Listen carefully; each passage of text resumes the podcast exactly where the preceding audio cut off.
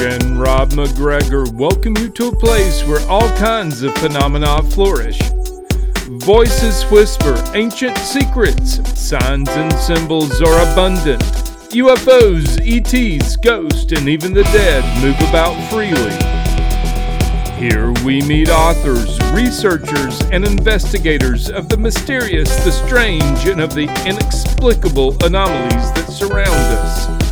Step out of the everyday world and take a journey into the mystical underground.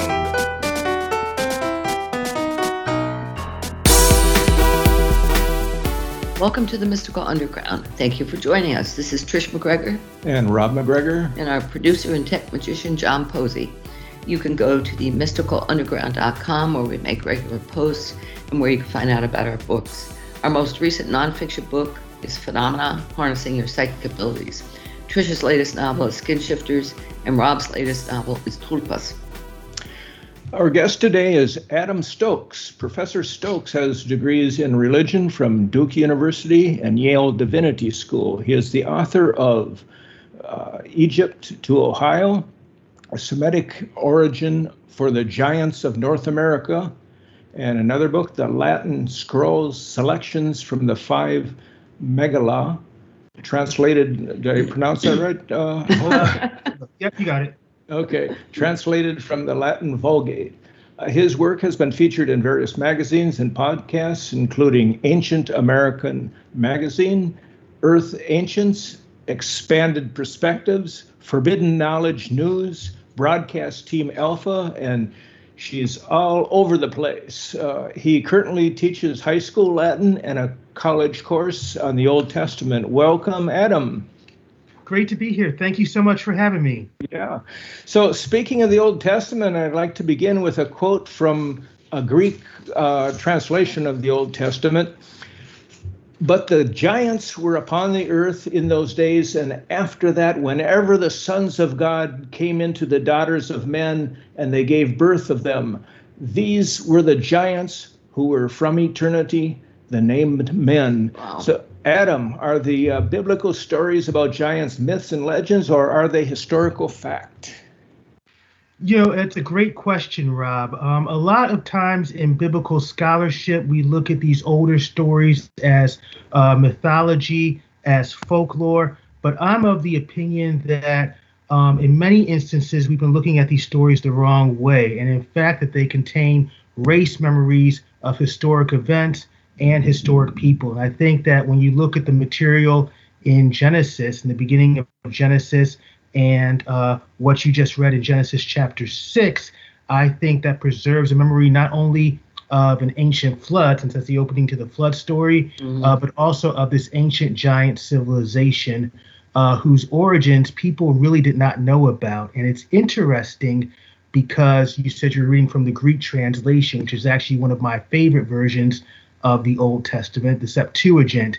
And the original Hebrew, he reads Nephilim, which is translated into in Greek gigantes and the same uh, in Latin, uh, gigantes.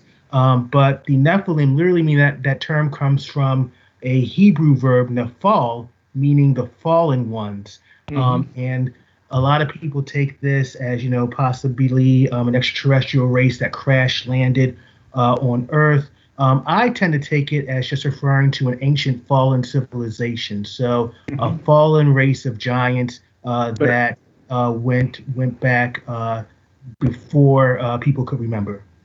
So, Adam, how how could giants fall? How could a giant? I mean, this one I don't get.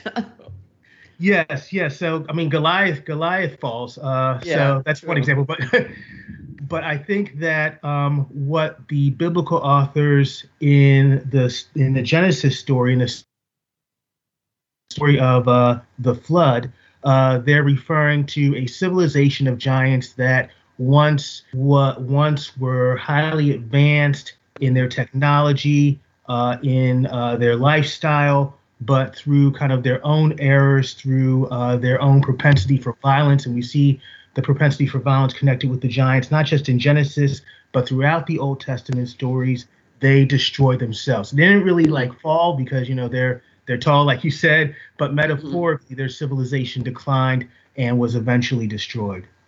Yeah. Well, isn't there another interpretation for the word giants as uh, f- uh, it could be fallen uh, angels? Isn't that uh, one? Yes, yes. Way of... You have this term in the Genesis story, um, Genesis chapter 6, the B'nai Elohim in Hebrew, which means the sons of God. And if you look elsewhere where that is, where that phrase is used, you'll find it uh, in several places. One is in the, what we call, what biblical scholars call a fancy term, the Deuteronomic history, uh, which talks about uh, the different kings of Israel. And you'll also find it in the book of Job. Now, in both of those instances, that refers to the, the heavenly court. So you have the high God, who is the God of the Old Testament, and then you have these semi-divine beings. Um, you have these semi-divine beings who hang out around God, and so um, interpreters throughout the centuries, both Jewish and Christian, uh, have said that you know these giants could possibly uh, be uh, have, have supernatural origin, and we mm. know that there is some type of crossbreeding between these B'nai Elohim and regular human beings, the Benot uh, Adam, the daughters of humanity, that the high God, that oh, the Old Testament God doesn't approve of. Um, so there's a possibly a supernatural connection there. Now, being a person, a religious person, a person of faith, I don't really have a problem with that. But in any case, uh, what seems to be the result of this supernatural and natural union is this race of giants who create this great civilization. So they didn't have supernatural abilities, but they, but there was a supernatural connection. Is that what you're saying? Um, yeah. So um, I think that a possible origin of them could be supernatural, since we know that the term "sons of God" refers to these semi-divine demigod type of beings. It's interesting mm-hmm. to note, uh, Trish. Um, I'm glad you mentioned that because it's interesting to note that in uh, Greek interpretations of the Bible, I know Rob just read from the Septuagint. Mm-hmm. Uh, some people, such as Josephus, say that these uh, giants of old did have superhuman powers, and he equates them, some of them, with the line of Hercules in Greek mythology. And, uh. and um, Jewish exegetes do this as well. They'll say these were uh, some of the Greek gods and demigods, Achilles, um, etc. So they had powers uh, greater than uh, your average human being. But whether they had divine-like powers, um, that that's a little questionable. Uh-huh. Right. So your book starts out quite boldly, citing another scholar who asserts that our understanding of the history of uh, ancient America is wrong. Uh, can you expand on that statement? Yes. Um, so I was quoting there uh, Scott Wolter, who does a lot of stuff with uh, pre-Columbian American civilization. And I started off with that quote because that's kind of what undergirds uh, my whole book. When we think about uh, mm-hmm. ancient America, we think many times uh, of a very, very uh, primitive uh, society, just a bunch of hunter gatherers uh, collecting berries, and that the native people of this land, the Native Americans, really didn't have any type of culture or civilization. That didn't really exist until Columbus and the Europeans came. And uh, this is the history that we're basically taught uh, in schools. You might hear of Cahokia um, in uh, in Illinois. Uh, you might hear of, of that place where one of the mounds, but you don't really hear of too much else. Um, so um, my interest in this book was to uh, kind of point out, as Scott Wolter does, as Wayne May does, as other people do, that there was indeed an advanced civilization here. Native Americans did have and interact with a highly technically advanced uh, civilization that was just as mighty at its high point as uh, the civilizations of Egypt or Rome or hmm. Greece. This is not something uh, that is taught uh, in schools um, often, and that comes from kind of a long, uh, a long history of trying to diminish, in my opinion, uh, deliberately diminish uh, the uh, the history and the culture of the native inhabitants of uh-huh. America, going back to mm. Sony in the 19th century. Yes. So while we're t- while we're talking about that period, uh, 19th century and uh, America, and this subject, uh, according to the 1881 history of Licking County, Ohio, in 1824, an excavation of a prehistoric fort on the riverbank adjacent to the Homer Cemetery revealed a very large human skeleton. What happened to these skeletons that were found in the 19th century? Why weren't they preserved? Why don't we have them now? That is, you know, that's a great question. It's one of the questions I get most often, Rob, when I'm asked as kind of a giant researcher, ancient uh, American researcher, you know, if these giants existed, uh, where are they? Um, there's a great um, talk about uh, ancient America, uh, one of uh, the great lecture series, and the archaeologist who gives that talk says, you know, if there were giants, uh, where is the evidence? Now, mind you, now um, that question neglects, you know, the Native Americans' own traditions about having about giants being in their past, encountering these giant beings um, um, in their past, their ancestors encountering encountering these giant beings.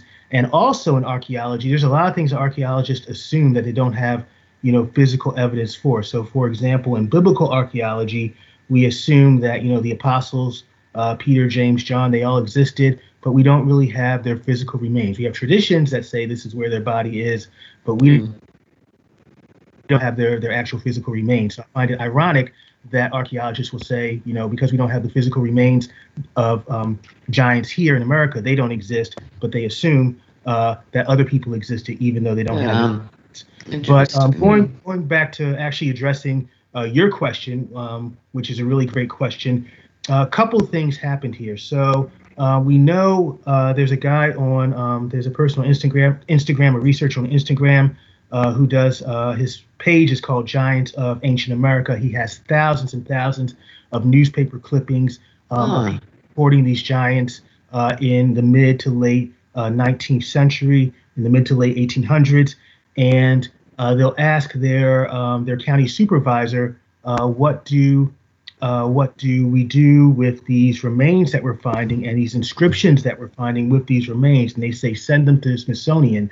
So a lot of these uh, giant remains get sent to the Smithsonian, and then the Smithsonian claims that they never had um, they never had knowledge of them. Again, kind of going with this agenda Jeez. that Smithsonian had in the 19th century to kind of diminish any idea that Native Americans had a uh, sophisticated culture uh, pre-Columbus. Um, also, uh, there's a great article, actually, the Knox County, um, there's a Knox County newspaper that has an article um, on uh, the Licking County Giants. Um, really good article. And the archaeologist notes there that in a lot of cases with bones, um, unless they're preserved in something like a bog, as soon as they're exposed to air, those bones start to deteriorate hmm. and uh, disintegrate. So it's very hard uh, to tra- to store bones in a way that they don't uh, deteriorate. What, um, they, what did you say they're preserved in? In in one? Like uh, unless they're preserved in oh, a bomb, oh, okay. very in humid. Okay. Um, so these these bones are preserved for you know thousands of years inside of a mound, inside of a mm-hmm. okay. kind of moist wet area. But as soon as they're exposed to air, uh, uh, they start to they start to deteriorate. Hmm. Um, I think I think in the desert area, uh, they can also like in South America, they're kind of natural mummies that are preserved uh, yes. in in the sand. In fact, they've uh, they've had cases uh, reported of uh, giants uh, in Ecuador and Peru as well. Uh, in fact, yeah, there's yeah. there's one article I read that it's German archaeologists were looking at some skeletons in 2017 that were between seven and eight feet tall. That's and, pretty tall. yes, yes there's a guy, L.A. Marzulli. Um, he kind of comes to this from kind of a more uh, religious, uh, evangelical Christian approach. Um, but he actually surveyed. I'm glad you mentioned mentioned Peru because he actually surveyed a couple of private museums down in Peru that had remains of gigantic skulls and gigantic bones. So some museums still do have this stuff, even this even though the Smithsonian in the 19th century kind of cracked down a lot of this. Some private museums still have things, even in Midwest America, some private museums still have uh, these uh, remains of these giants. So they're not completely eliminated. Um, another thing I would mention is that also uh, deforestation and development, where a lot of these ancient mounds were, they were raised over to make farms and later shopping centers and malls. Mm-hmm. That destroyed a lot of this material as well. Yeah. You know, in Peru, there's a plateau at about what nineteen thousand feet or something, Markawasi, Yeah. where these where there are these giant stone statues. I guess they are, Well, Yeah. they're- but they don't know. Yeah, you they know, don't- they don't know who built them or if they were natural or. But they're shaped like like animals. Like animals. Yeah.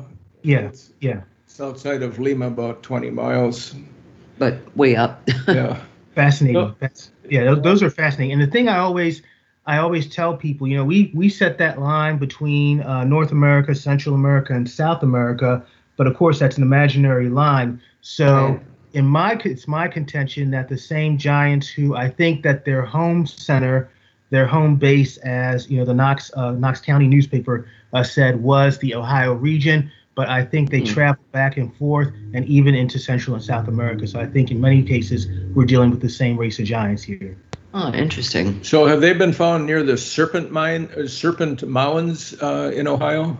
Yes, yes. Um, so the thing I always um, I tell people about mounds, I actually had the pleasure of visiting uh, the Serpent Mound, a couple other mounds last October. I was at a church conference in Lexington, Kentucky, and I drove um, on a highway uh, from uh, West Virginia, from New Jersey into Maryland, then West Virginia into Ohio, and then into Kentucky. And it's interesting, Rob and Trish, because all of the mounds with these giants uh, lie on a particular grid. So um, if you stay on the same highway, you'll hit the Newark Earthworks, you'll hit the Fort Ancient Earthworks. Oh, Earthworks, interesting. and then in, even in Lexington, right next to the hotel where I lived, there was an Adena mound uh, that I got to see. So um, they're all kind of connected. And uh, yes, many of the mounds have uh, remains in them. Now, the Hopewell, um, they didn't do as much burial as the Adena. Um, so um, these are different uh, civilizations that existed pre-Columbus. So some of the mounds won't have skeletal remains, but others will. And we can either we can identify them as either Hopewell or Adena uh, based on uh, how many remains they have in them. Adam, you said uh, kind of on a grid. Is that like a ley line grid? Is that what I you're talking? I think so. You know, I wanted That's to. what it sounds that. like. Yeah, as I was driving more, I wanted to research that, but um, I would not be surprised if it was on a ley line. I would argue um, that it is there is a ley line connection because there's so you basically go down the highway and you can just hit each one, Yeah. uh, whether it's uh, the Grave Creek Mound or uh, the Newark Mound or the Fort Ancient Mound. They're all uh, in the same the, the same direction. Hmm. Adam, I've got to ask you, as somebody who's interested in giants, how tall are you? I am actually, you know, it's really funny. I'm only 5'2". I am super short. Nobody paid me attention as a kid. Um, so, um, but I've always been fascinated. Maybe it's my my uh, innate wish to have been taller. But That's great. fascinated even before I got into ancient American giants, uh, with giants and with uh, giant civilizations from from the from the folklore and mythology I used to read. Mythology uh, as a kid, as a teenager, as kind of a, a socially awkward teenager, always kind of got me through through things. Um, read a lot of uh, ancient stuff, Indiana Jones uh, novels, stuff like that, and uh, reading um, about reading about giants uh, was something that always always fascinated me. That's interesting. Well, Uh, so you've had a long time interest in this stuff. Yes, yes. So, how does the story of giants in ancient America tie in with the Old Testament? Uh, how would the what who how would the two connect? Yes, well, it's my uh, contention in the book that I wrote that the uh, ancient giants that we have in North America uh, came to uh, to this continent from the ancient Near East, um, Hmm. and so I kind of I tie in a lot of the traditions, including Genesis six that Rob mentioned, where uh, you have human beings mating with these giants, and these giants, interestingly enough, talking about the flood story, they don't die out. They're supposed to all die. The flood's supposed to wipe out everybody, but uh, hundreds or thousands of years later, when Moses and the ancient Israelites, the ancient Jews, are in the Promised Land, um, they still see these giants and they Huh. still interact with them. Um, so we get several Israelites who are said to be of high stature, which is always a word that's used to refer to a gigantic person, at least three Hmm. feet or more. And so my contention is is that during several crises in the history of ancient Israel, uh, the destruction of the northern kingdom by the Assyrians in 722 BCE, the destruction of Jerusalem by the Babylonians in 586 BCE, that these giants migrated to uh, North America. And that accounts not only for the giant remains that we find uh, in these mounds in North America, but also uh, the epigraphical uh, evidence that we have. Um, we have uh, tablets and plates that seem to be written in Semitic languages. Um, and mm. that seemed, that to me is proof that these uh, these giant races came from the Near East. How did they get here? these, these ships, if they came by ship, they must have been huge. Yes. Well, you know, um, it, it's interesting because for many, many years, people said that a pre-modern, uh, a pre-modern uh, sailing to from from uh, Europe basically to the Americas uh, was impossible. We know, however, for a fact, the Vikings did it quite a bit. They set up colonies right. both in Canada and uh, in what's now the United States. Mm-hmm. Um, the Polynesians, for example, they have really small ships and they're able to make uh, cross continental uh, journeys as well, mm. just from skills with navigation. Uh. Interestingly, there was a project done a few years back where Trish, there was a huge somebody recreated a huge Phoenician ship, mm. and um, and tried to see that if it could, from the archaeological evidence we have, um, from the descriptions that are given in ancient accounts, so they recreated this Phoenician ship and they tried to see if it could go uh, around Africa, um, up through South America into North wow. America.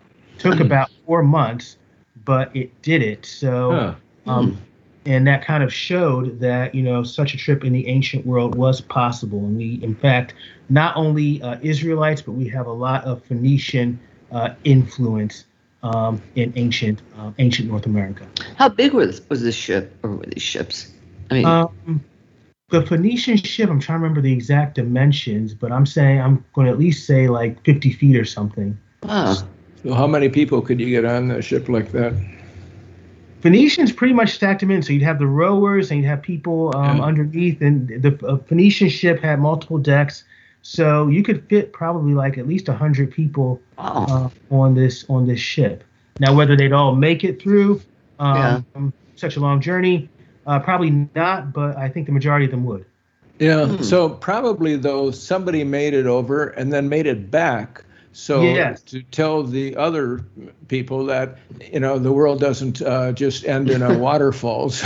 yes, yes, and there seems to be evidence for kind of this uh, tr- um, trans um, Atlantic crossing back and forth. So not just from the old world to the new, but the new world to the old.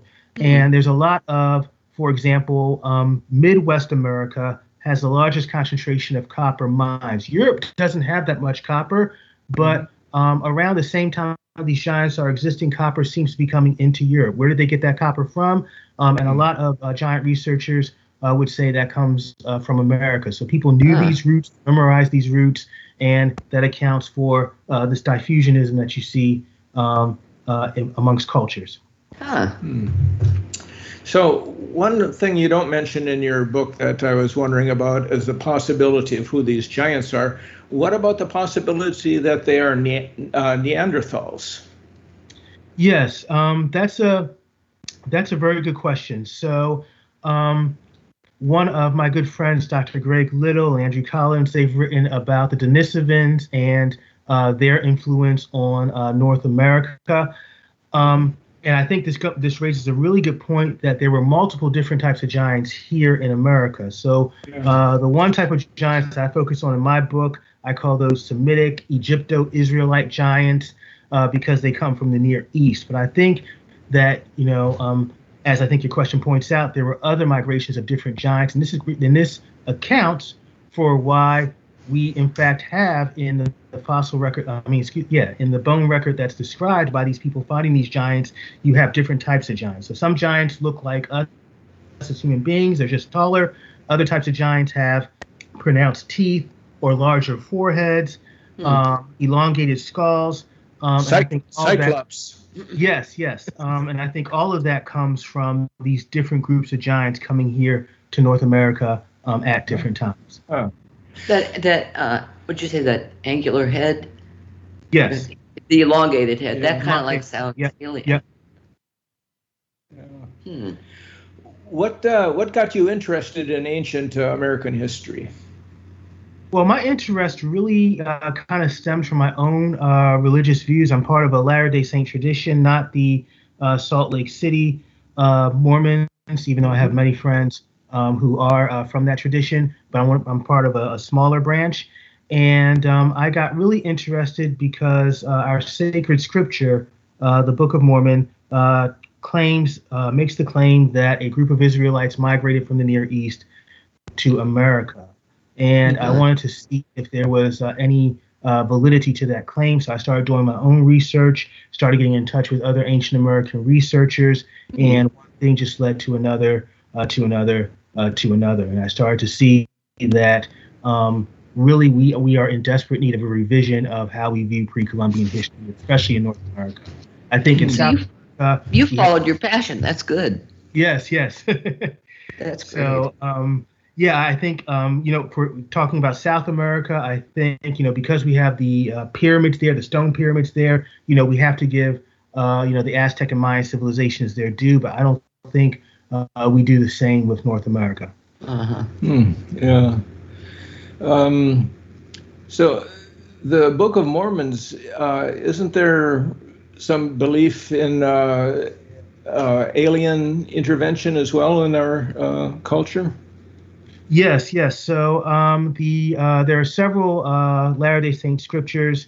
Um, let me see. Um, so, for example, uh, the Pearl of Great Price, which contains a book called the Book of Moses, and uh, contains a book called the Book of Abraham, and it says um, in those books that uh, God uh, created not just the earth, but multiple worlds inhabited by multiple multiple peoples. Huh. Um, hmm. So it's interesting because in a lot of Western religion, especially Christianity, when you mention UFOs, there's often a pushback that seems um, for many people that seems to be conflicting their religious views, but that's mm-hmm. never been the case uh, right. within Latter Day Saint uh, yeah. tradition. Uh, it's just assumed that you know the script, our scriptures say that God created uh, multiple uh, planets.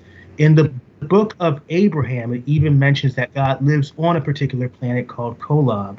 Um, and really, wow. And scientists have uh, who uh, come from who are Mormon or uh, from the Latter Day Saint Church. They try to you know pinpoint the coordinates of that. Um, so um, yes, there is a lot of extraterrestrial uh, references um, in in our scriptures. Yeah, that's fascinating. So, um, well, I have I have another question. Yeah. Uh, if I mean, South America to me seems to be really rich with the ancient culture.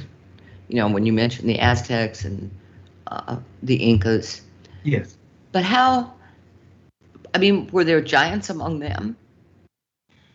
Um, well, they do get traditions, um, and it's my contention that the Mayans and the Aztecs, even though they date to much later, they're kind of a remnant of these giants from North America. So I would argue migration okay. from North America into South America, which is kind of a mainstream academic view as well. Mm-hmm. So they say you know, came people came from the Bering Strait into North America and then into uh, into South America. But you do have traditions amongst uh, the Mayans and the Aztecs for gigantic persons um, in uh, their lineage. So the royal lines, when they talk about um, when they talk about uh, the royal line, you have you know several giants that pop up. The problem with the Aztecs and Mayans is that outside of their physical remains, so much of their culture was destroyed by the yeah. Spanish. So much of their written material was destroyed by the Spanish. So we don't really know as much about them um, as as we could know, uh, which is mm. unfortunate.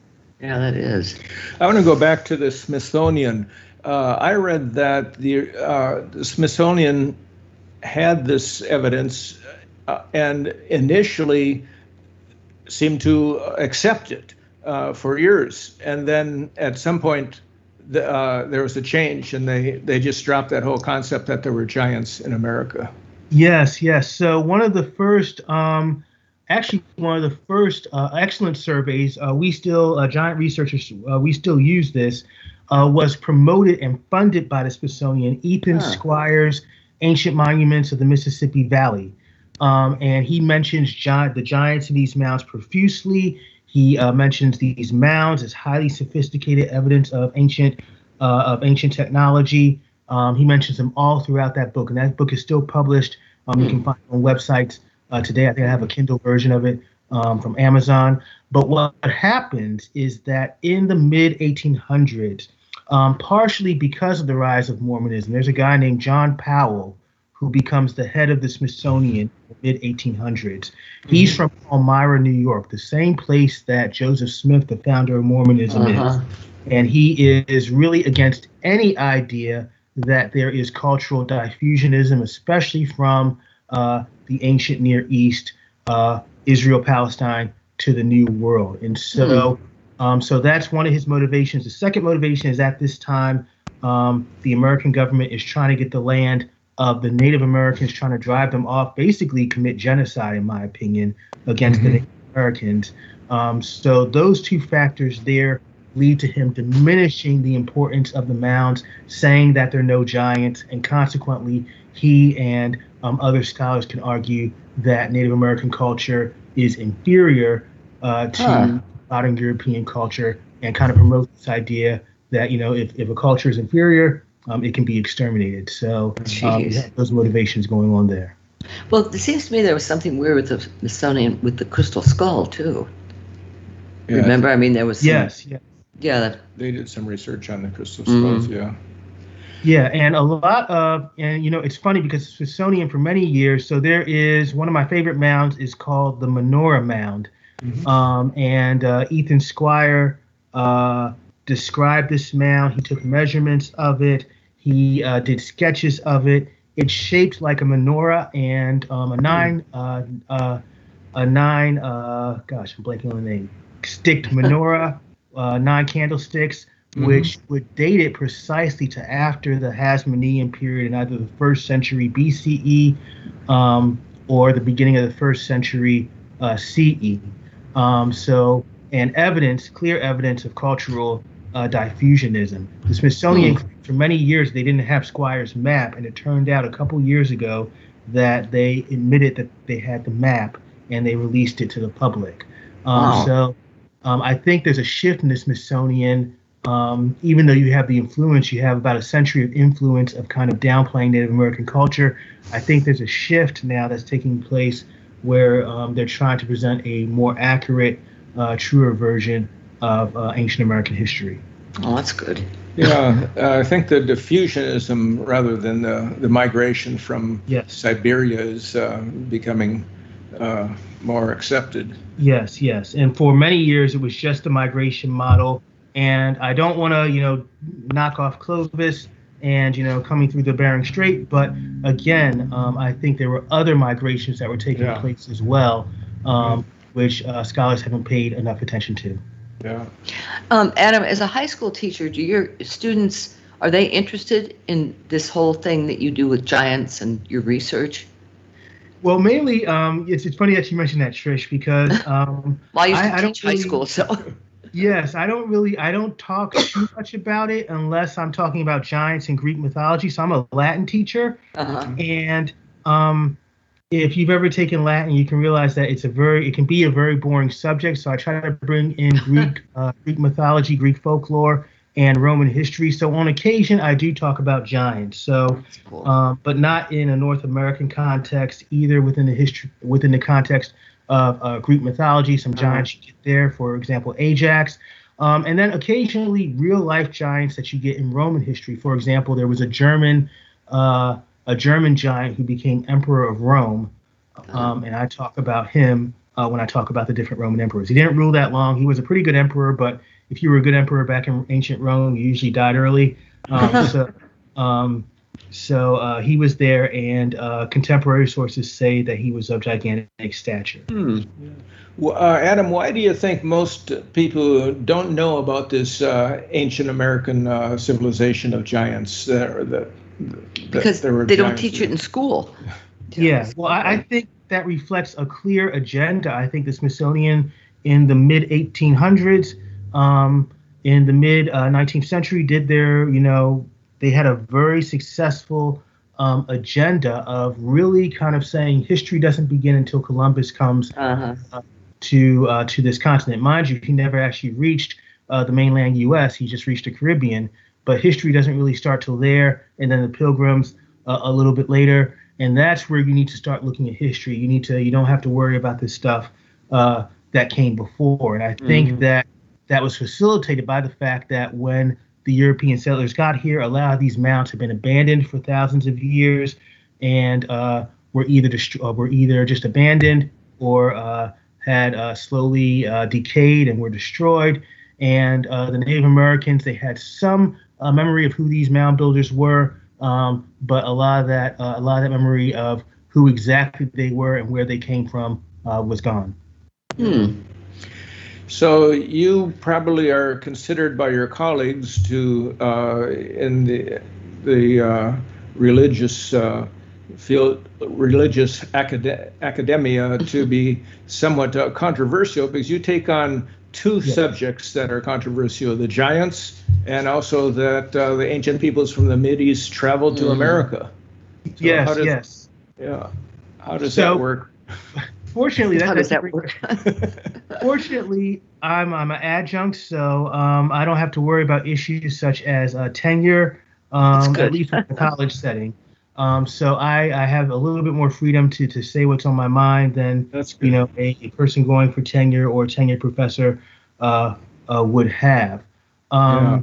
But it's inter- it's interesting because I think in biblical studies, uh, migration is still the default position, but there have been some very famous um, biblical scholars, such as Cyrus Gordon from Harvard, uh, one of the best biblical scholars who ever existed, who argued, in fact, for uh, diffusionism and that uh, the ancient Israelites, there were remnants of the ancient Israelites in North America. Yeah, well, uh, most uh, things that are accepted were once considered to be uh, on the, on, the, outskirts, like for example, I think it was wasn't until the mid 19th century when people accepted that rocks fell from the sky, meteorites. yes, yeah, yeah, yeah. That's true. They always um, they would say that you know it was something else or um, that that really didn't happen. Um, right. And it turns out that people pushed enough. You know, science. You see this in science all the time. People pushed enough uh, where you know they finally were forced to accept it. Um, you know, as fact. Yeah, hmm. interesting. Have you have you run into people who uh, sort of criticize you for the area you've taken on? Oh yes, oh yes. Really? Um, so, Critics. Uh, yes. So giant, um, giant researchers. Jim Vieira will tell you this all the time. Uh, we always get criticized. The main question we get are where are the remains? Um, right. Yeah. And, yeah. You know, I, I try to answer that, and I think my answers are you know, as as feasible as as they can be. I think mm-hmm. that um, you know we have three options here. Um, the bones uh, bones do not do well when they're transported or taken off taken out of uh, bog type places, so they deteriorate.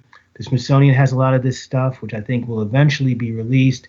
And then uh, with the development of North America industry technology, um, a lot of these mounds with these bones in them uh, were destroyed.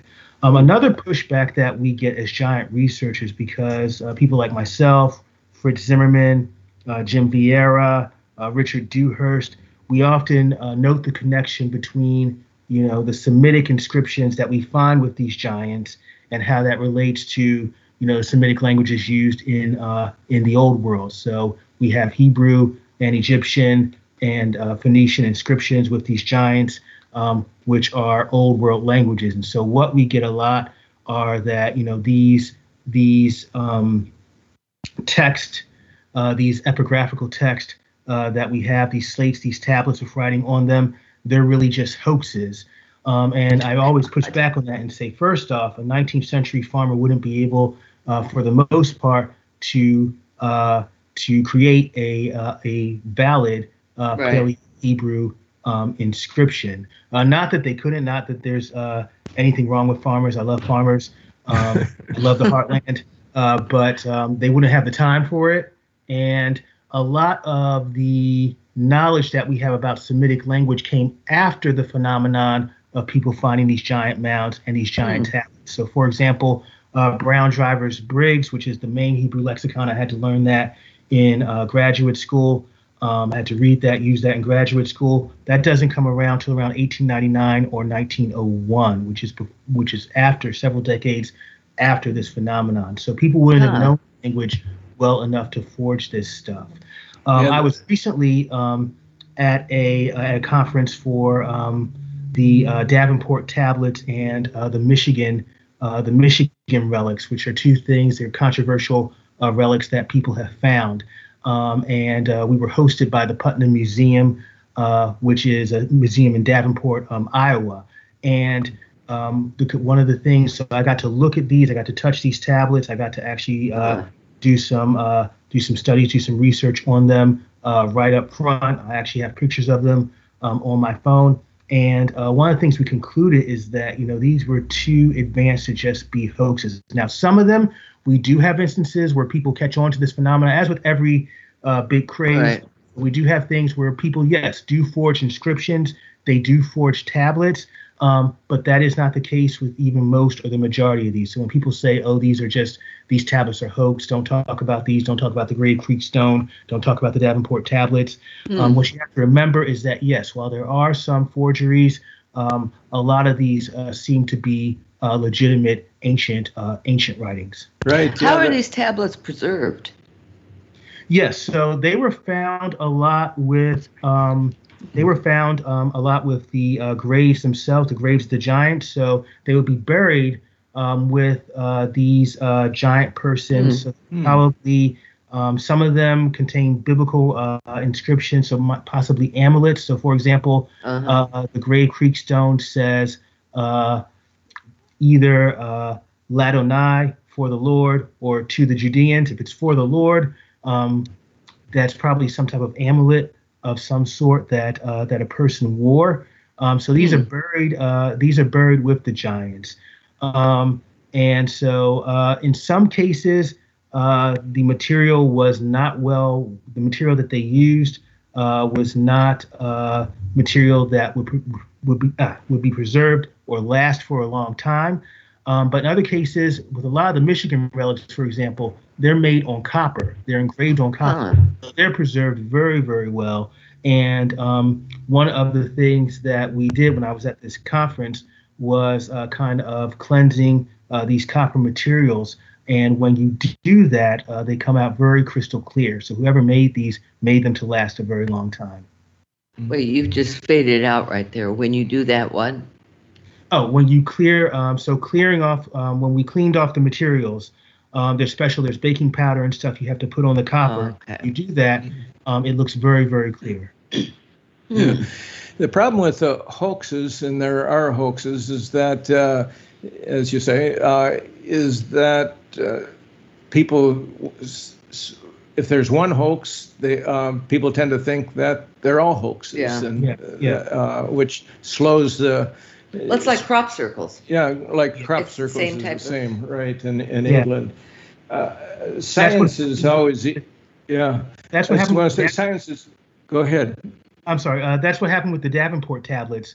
Um, uh-huh. So um, there was a guy who was forging tablets. There were mounds mm-hmm. on his property, and so uh, people uh, assumed because he forged the tablets that all the Davenport tablets were yeah. right. So yeah. What was his purpose in, in forging this? I don't understand. Sitting around with, I mean, it's just weird. Yeah, well, he wanted to make. Um, in his case, he wanted to make some money. He was going to sell them to a museum. Oh, uh, oh right. okay. Uh, for a ton of money. I think fifty thousand dollars at the time, which would make him rich uh, mm. back in that. Um, so. Mm yeah, that was that was his agenda. But there were other tablets found on his property and the different mounds that were found on his property mm-hmm. that were genuine. Uh. So science is always uh, evolving uh, as new e- evidence comes forward. But uh, one of the branches of science that's slow, the slowest to evolve is archaeology. Uh, the it seems like the the old uh, what has been established uh, is very hard to move out of that uh, that realm to uh, yes to yes to new ideas. Yes, you can see why Indiana Jones didn't do that much research. He just did uh, he just traveled and, and did adventuring. Um, Right. You know, that's that's a really good point, Rob, because um, I get this. I have several friends who are within the field of mainstream archaeology, and what they have said is that it's become less about promoting even your own idea. You just repeat a school of thought from somebody else, usually from the 19th or early 20th century. Huh. So it's just, Yeah. you know, Right. such and such. How do we view uh, such and such as research? Um, Albright's research, for example, um, in a different light, but you're not really bringing anything new to the table. So it's just Oh, basically, Shame. I think a, a great exa- uh, kind of a parallel is uh, kind of uh, in the New Testament where you have the Pharisees and the Sadducees and the Herodians, and they're all basically arguing about uh, the Pentateuch or the Law of Moses, but not really bringing their own perspectives or their own insights uh, to the table. So um, I think mainstream archaeology has kind of been divided into these schools of thought uh, Right. without there ever being um, really uh, any way to to work outside that or or go outside of that. Um, Yeah. Speaking of kind of, I think you know technological innovations within archaeology, I think that lidar and ground penetrating radar has been very helpful in Yes. of showing, um, providing a new and different perspective. When I was in um, Iowa, we actually did ground penetrating work on a uh, on a temple site uh, right across from the uh, Mississippi River. Um, And so, even though you know you go there now, Rob and Trish, and it looks just like you know my backyard or your backyard, when Mhm. you lidar lidar you can see um, where you know actual uh, places man-made uh, constructions and fortifications might have existed underneath the ground once you get to Huh. the How far down does LiDAR go? Fif- 10, 15 feet or so? yeah about 20 uh, new ones go about 20 feet Wow, that's cool. so you got to dig bit. so you dig Saves a lot of digging. dig some more and slowly you start to uncover some things so you still have to do some digging um, just like indiana jones back in the day but once you get to a certain point um, you can use the lidar to figure out what's underneath Yeah. Huh. So I understand you're a big uh, Indiana Jones fan. Do you think Indy could have found these giants or at least their bones? I think so. Well, you wrote a book on that. So, I Dan- love Dance of the, Dance Yeah, of Dance the of of the Giants. Giants, but it was they, they weren't uh, North American Giants. But No. um, yeah, I think you know, um, I I definitely think he would have. Indiana Jones always thought outside of the box, so I think you know, That's true. uh, Marcus Brody was more of kind of the traditional archaeologist. Yeah. Um, Indiana Jones was always proposing new ideas, so I think he would have he would have definitely found this stuff. Yeah. He was the outlier. So, what are the, some of the coolest, most interesting things that you have found in your research? Um, I, I think that it was a couple things. Um, dealing with uh, the Michigan, uh, the Michigan tablets was fascinating. Seeing them um, up close because people will just say these are um, just pictures that someone drew, but when you look at the language, and I got to work with you know people within a variety of fields, so it wasn't just independent researchers like myself, Mm. um, but people working with uh, lidar, um, epigraphers, people who knew Egyptian, um, so uh, b- people who knew Chinese. Uh, basically, we kind of combined, you know, our talents. And um, one of the things that was most fascinating is that learning, seeing that a lot of these tablets and inscriptions that people think um, are hoaxes um, actually have a language that can be that can kind of be deciphered. So that was that was something that was that was very fascinating to me. Well, with this lidar, can you can you actually read a tablet? Um, well, the It's- lidar doesn't it just tells you where the location of something. Oh, is. okay. Yeah. Um, It's not like an X-ray. Or, we yeah we um we had um various epigraphers come in so it was a bunch of people from a variety of different fields come and look at these and like i said once we cleaned off uh, the tablets um, you can kind of see there have been images throughout history um, but we've been able to do kind of digital scans of these tablets in fact we have a whole website where uh, these uh, where you can look at these uh, scans of these uh, tablets um, and you can see them crystal clearly, even more clearly than you could uh, if you had the tablet in front of you. And uh, you see things that you don't notice from the sketches that people made in Hmm. past centuries. So um, with the Michigan tablets, um, there was a guy, uh, Dr. Campbell uh, from uh, Presbyterian Seminary, Seminary in Toronto, who had made some sketches. But then we have the tablets themselves, and then with the digital scans of the tablets, uh, you see you see some very interesting details. so, what's your your next project that you're looking forward to? Yes. Well, um, which mound? Where?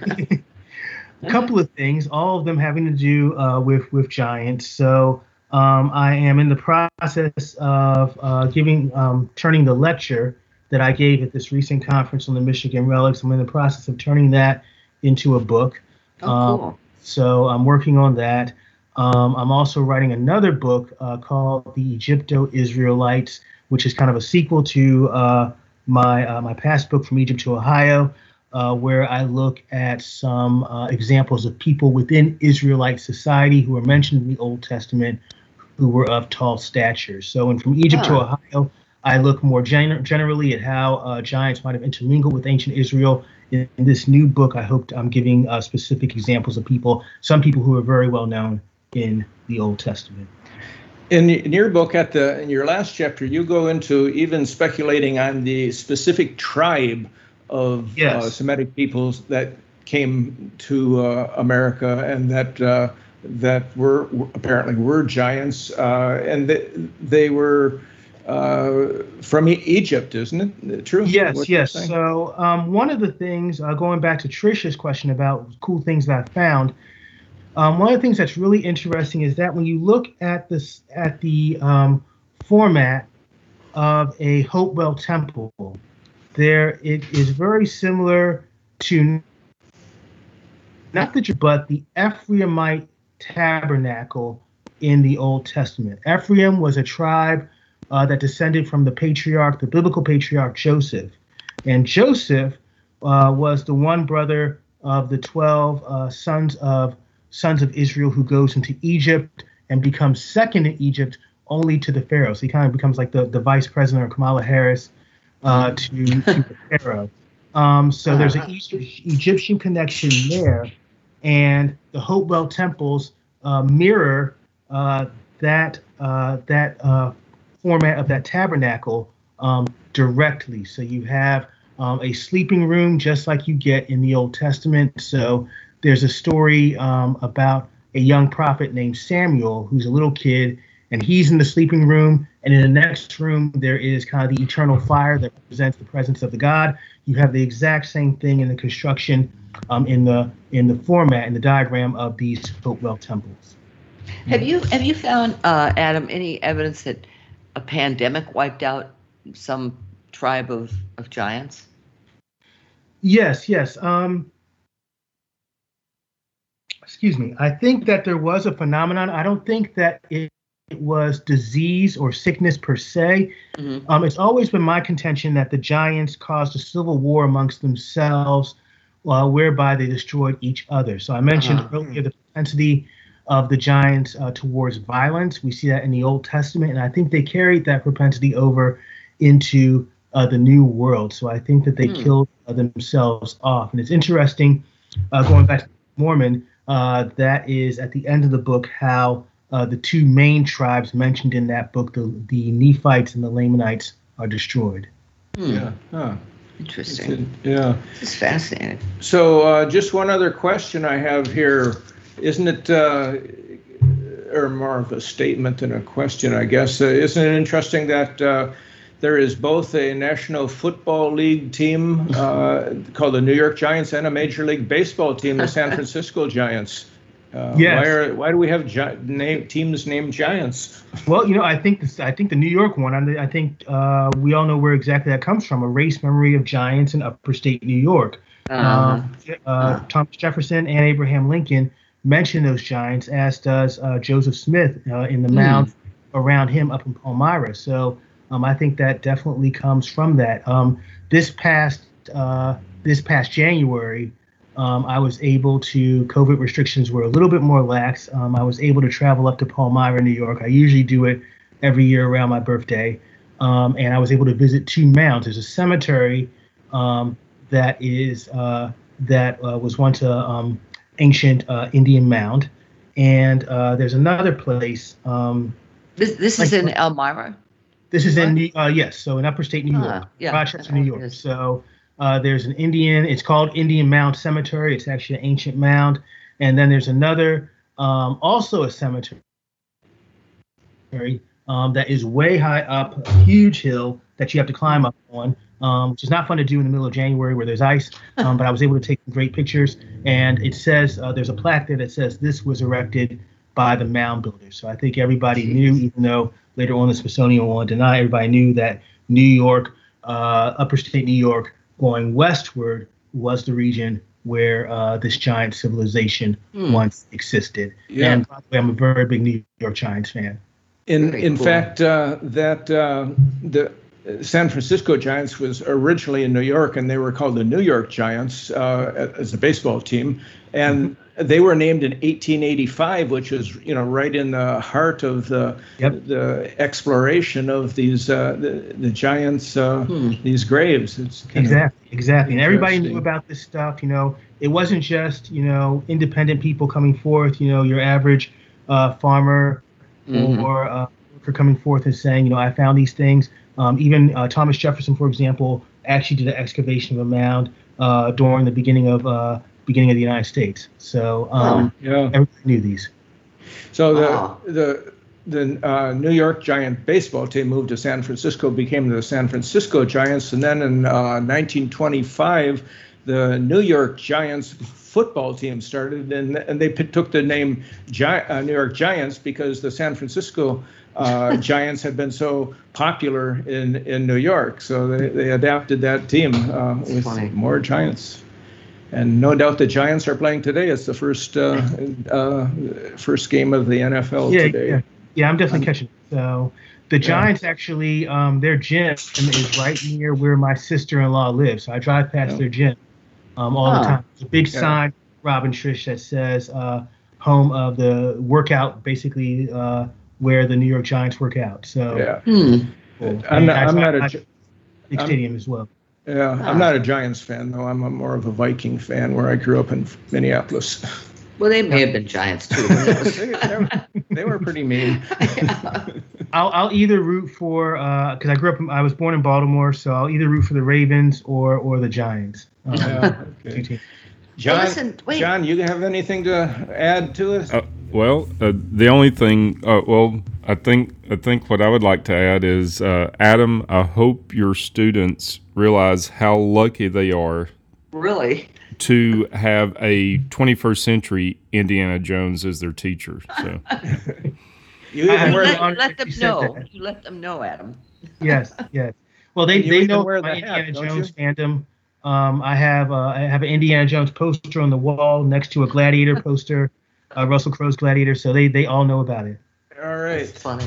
And well, tell d- people where they can find your website and your books and Absolutely. research. Uh, Absolutely. So um, my three books, uh, both kind of my Old Testament textbooks that uh, Rob mentioned, and From Egypt to Ohio, on, are on Amazon.com. I have an author page there. okay. Um, I also am a monthly contributor to Ancient American Magazine, uh, which can also be ordered online.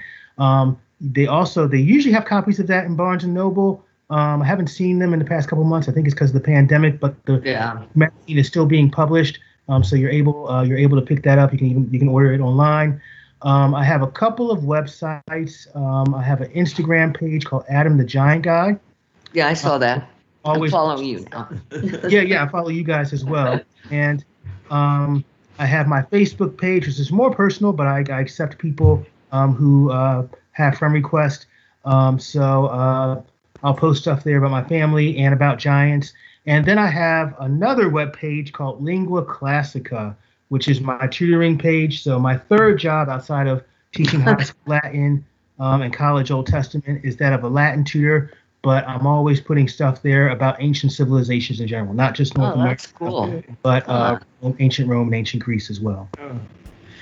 Oh, gosh, Thank you this has very been much, Adam. Fascinating. Yes, yeah, keep us posted on any, you know, your new work, your new works you do it, your new books, and when your new book comes out, we'll have you back on. absolutely, absolutely. This has been an absolute pleasure. Thank you so much. Thank Take care. you. Have a good day. thanks for joining the Mystical Underground. Visit www.themysticalunderground.com for the latest blog post and book info. Subscribe to the podcast on Apple Podcasts, Spotify, Stitcher, Google Podcasts, or your favorite podcast app. Listen to the podcast at podcast.themysticalunderground.com. Follow Trish and Rob on Instagram at Trish and Rob McGregor. Follow us on Twitter at The Mystic Cast. Send email to podcast at themysticalunderground.com. And until next week, thank you for listening and stay mystical.